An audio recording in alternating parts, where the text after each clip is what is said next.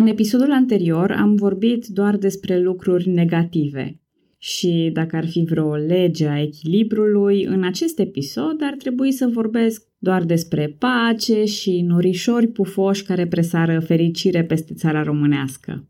Din păcate, această lege a echilibrului nu există, iar un bulgăre care pornește la vale e întotdeauna greu de oprit.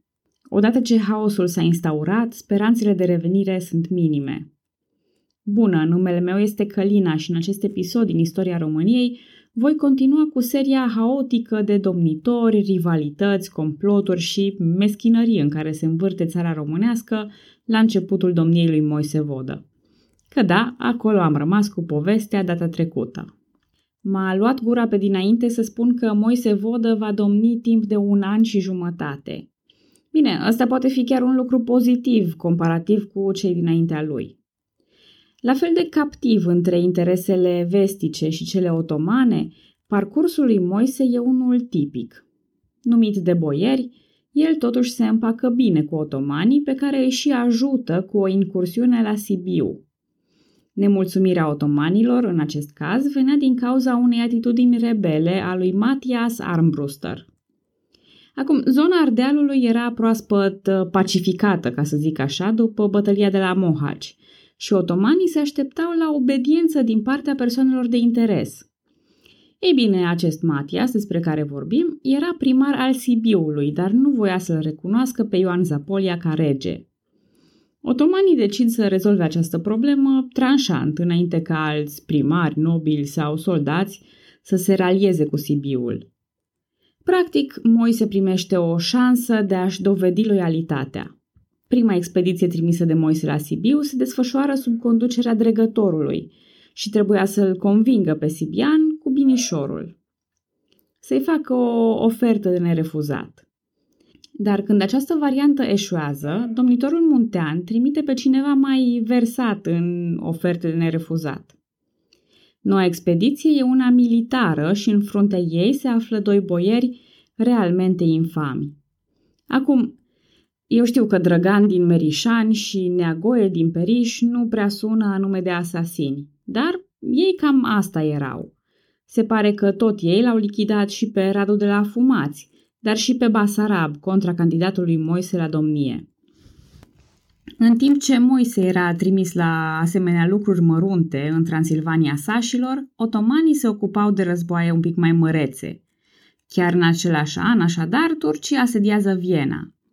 Arhiducele Habsburg al Austriei, Ferdinand I, rezistă în fața otomanilor, ceea ce îi dă un licăr de speranță domnitorului muntean.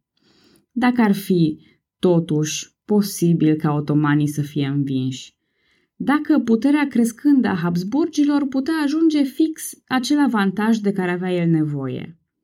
Așa că Moise începe discuții cu Ferdinand și, încet, încet, se pune pe o cale fără întoarcere. O cale ce întoarce spatele otomanilor. Punctul de fierbere e fix la nunta surorii lui Moise cu un boier din familia Craioveștilor. Stați să fac o recapitulare. Dovezi de loialitate, familii rivale, oferte de nerefuzat, asasinate la ordin și nunțile rudelor. Eu credeam că povestesc un fel de urzeala tronurilor, dar văd că m-am trezit povestind nașul. În fine, deși craioveștii au fost mult timp de partea otomanilor, de această dată au votat schimbarea. Nunta dintre sora lui Moise Vodă și Barbu Craiovescu era doar consfințirea acestei alianțe secrete. Așadar, la nuntă, Moise ordonă lichidarea unor boieri, printre care și acești Drăgan din Merișani și Neagoe din Periș, întorcând asasinatul împotriva asasinilor. Una peste alta, boierii anti-otomani rămân cu Moise, iar cei pro-otomani fac ceea ce știu boierii pro-otomani să facă cel mai bine. Fug peste Dunăre și adună sprijin pentru un nou candidat la domnie, anume Vlad al VI-lea, fiul lui Vlad cel Tânăr. Ferdinand de Austria îi trimite lui Moise sprijin militar sub forma unei armate de mercenari, în subordinea lui Ștefan Mailat, același Ștefan Mailat care a ajuns voievod al Transilvaniei mai târziu. Trupele de mercenari fac joncțiunea cu oastea lui Barbu Craiovescu, pregătindu-se de o bătălie decisivă la Vișoara. Dar, în pofida optimismului, rebelii nu pot să le facă față otomanilor.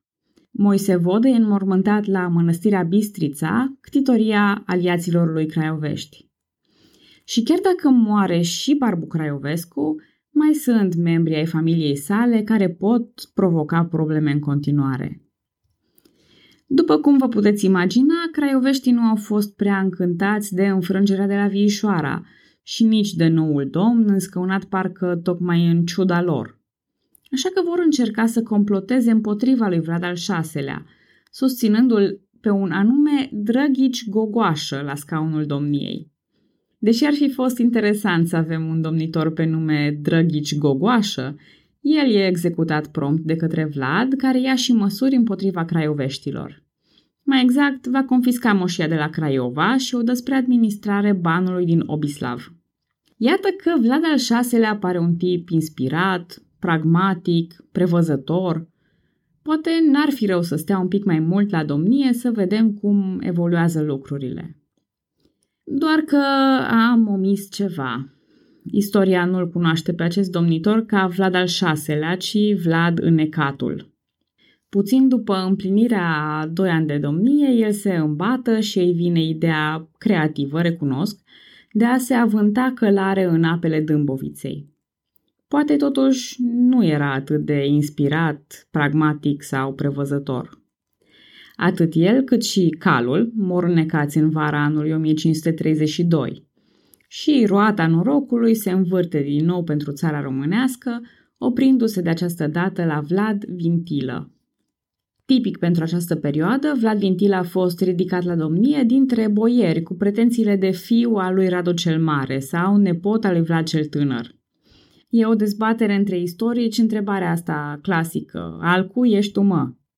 Dar până la urmă nici nu contează atât de mult la starea de fapt. La fel de tipic pentru această perioadă, nu se cunosc prea multe despre faptele lui. Dacă în cazul lui Moise Vodă și al lui Vlad Înecatul am avut ceva mai mult noroc, Vlad Vintilă este o figură destul de obscură. Și în fine, ca să fie tipic până la capăt, domnește timp de 2 ani de zile. Își găsește sfârșitul asasinat într-o expediție de vânătoare la Craiova. Bineînțeles că principalii suspecți sunt, ca de obicei, boierii craiovești. La domnie urmează Radu Paisie. Dar până să ajungă la numele de Radu Paisie, acest bărbat a trecut prin mai multe botezuri.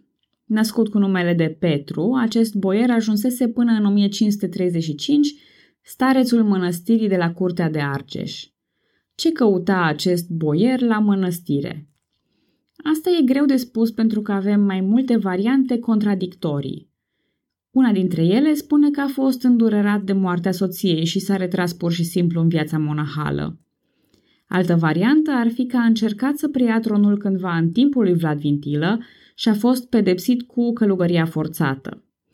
Într-un document din timpul lui Mihai Viteazul se spune despre el că ar fi fost negustor de pește și supranumit Petru Măjerul, adică Petru Pescarul.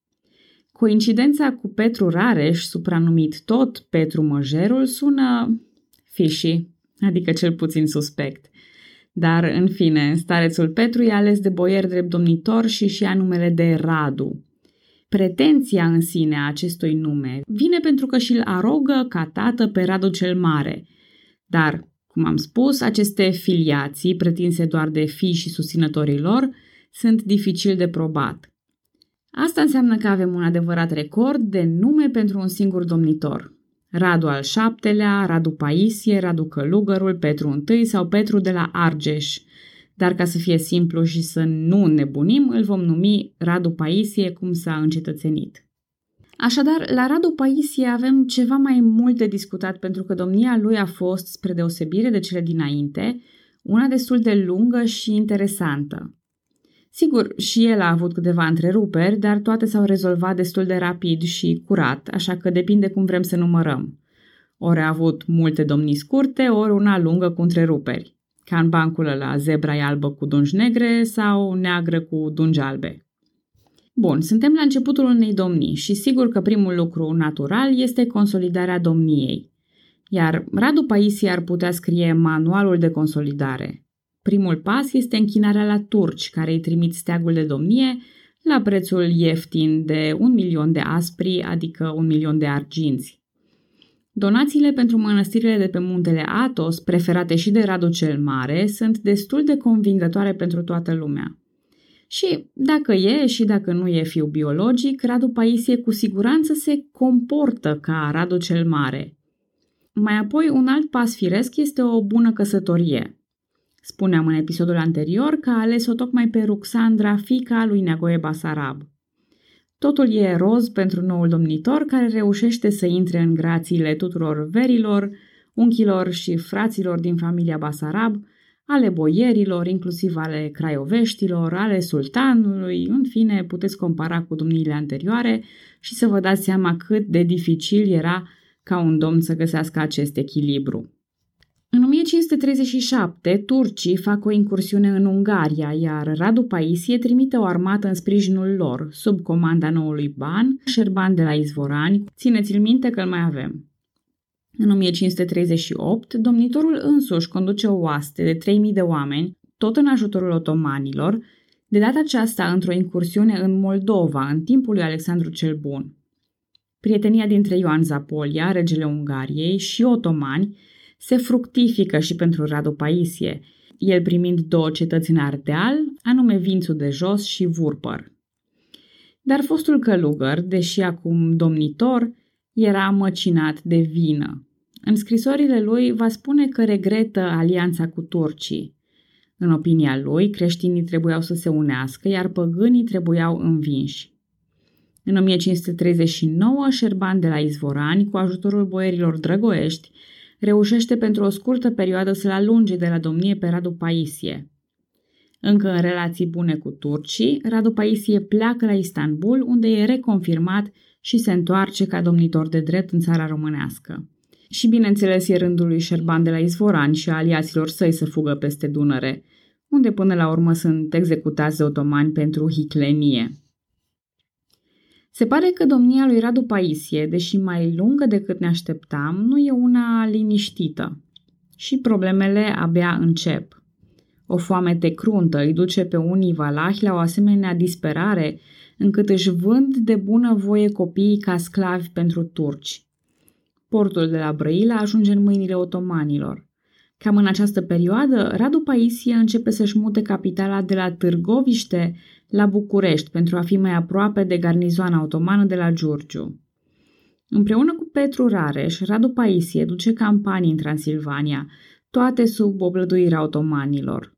Cei doi domnitori au o corespondență interesantă, plină de respect, dar care evident nu prefigurează nicio posibilitate de trădare a suzeranității otomane.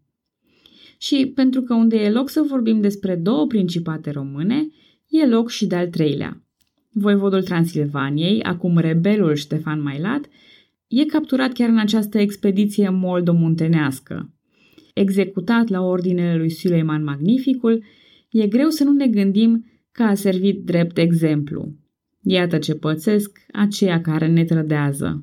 În fața unor asemenea avantaje clare pentru alianța cu turcii și în ciuda dezavantajelor, până la urmă vina lui Radu Paisie are câștig de cauză. Deși putea să-și ducă în continuare domnia sub o pace comodă, în 1543 el semnează o alianță secretă cu Ferdinand I Habsburg, arhiducele Austriei. De ce secretă? Pentru că încă nu se arată momentul prielnic pentru o acțiune voalată. De fapt, e atât de puțin prielnic momentul, căci Radu mai are de învins încă o pereche de rebeli între timp. Într-o încercare de a pune mâna pe putere, paharnicul Stroie Florescu și boierul Laiotă Basarab pornesc cu oaste împotriva lui Radu Paisie. Sunt în cele din urmă învinși, dar devine clar că, fără susținerea sultanului, domnitorul muntean nu are nicio șansă. Din păcate, deși scăpase ca prin urechile acului de această nouă poziție internă, zvonurile despre alianța secretă cu Habsburgii încep să circule și ajung și la urechile sultanului. Pentru a-i testa loialitatea, sultanul îi ordonă lui Radu Paisie să-și trimită fiul moștenitor ca ostatic la Istanbul, ceea ce Radu aprobă, dar nu livrează. Așa că Suleiman Magnificul se decide să-l înlocuiască rapid. Îl alege tocmai pe fratele lui Radu Paisie, un bărbat pe nume Mircea, care locuia atunci la Istanbul și prezenta mult mai multă încredere. Radu Paisie îi oferă sultanului un dar de 500.000 de aspri, dar e neconvingător, așa că e exilat în Egipt, unde își va petrece restul vieții. Per total, cred că Radu Paisie a încercat să facă o treabă bună și cred că, într-un fel sau altul, domnia lui peste medie i-a adus și năzuința la mai mult. Cred că a vrut realmente să scape de sub ordinele otomanilor, dar lipsa vreunei ocazii potrivite, ezitările lui de pe parcurs și prudența turcilor au ucis această speranță. Țara românească rămânea astfel în 1545 sub conducerea lui Mircea Ciobanul, un adevărat prototip al domnitorului aplecat turcilor. Dar în afară de partea politică și înainte de a vorbi despre Mircea Ciobanul, este important să spun că Radu Paisie a lăsat în urmă o moștenire culturală bogată. Domnia lui relativ lungă și destul de stabilă a lăsat loc pentru numeroase ctitorii și un avânt al publicării cărților. A sprijinit o serie de artizani, majoritatea sârbi, înființând primul tipar privat din istoria României. Legăturile stabilite cu sașii au fost de mare importanță, țara românească având parte de cărturari și de artiști ai Renașterii, ca invitați de onoare la curtea domnească. De altfel, stema țării românești a fost puternic influențată în această vreme de noul stil artistic al Renașterii. E vorba despre vulturul care ține o cruce în cioc, element care s-a păstrat ca idee și în stema României de astăzi.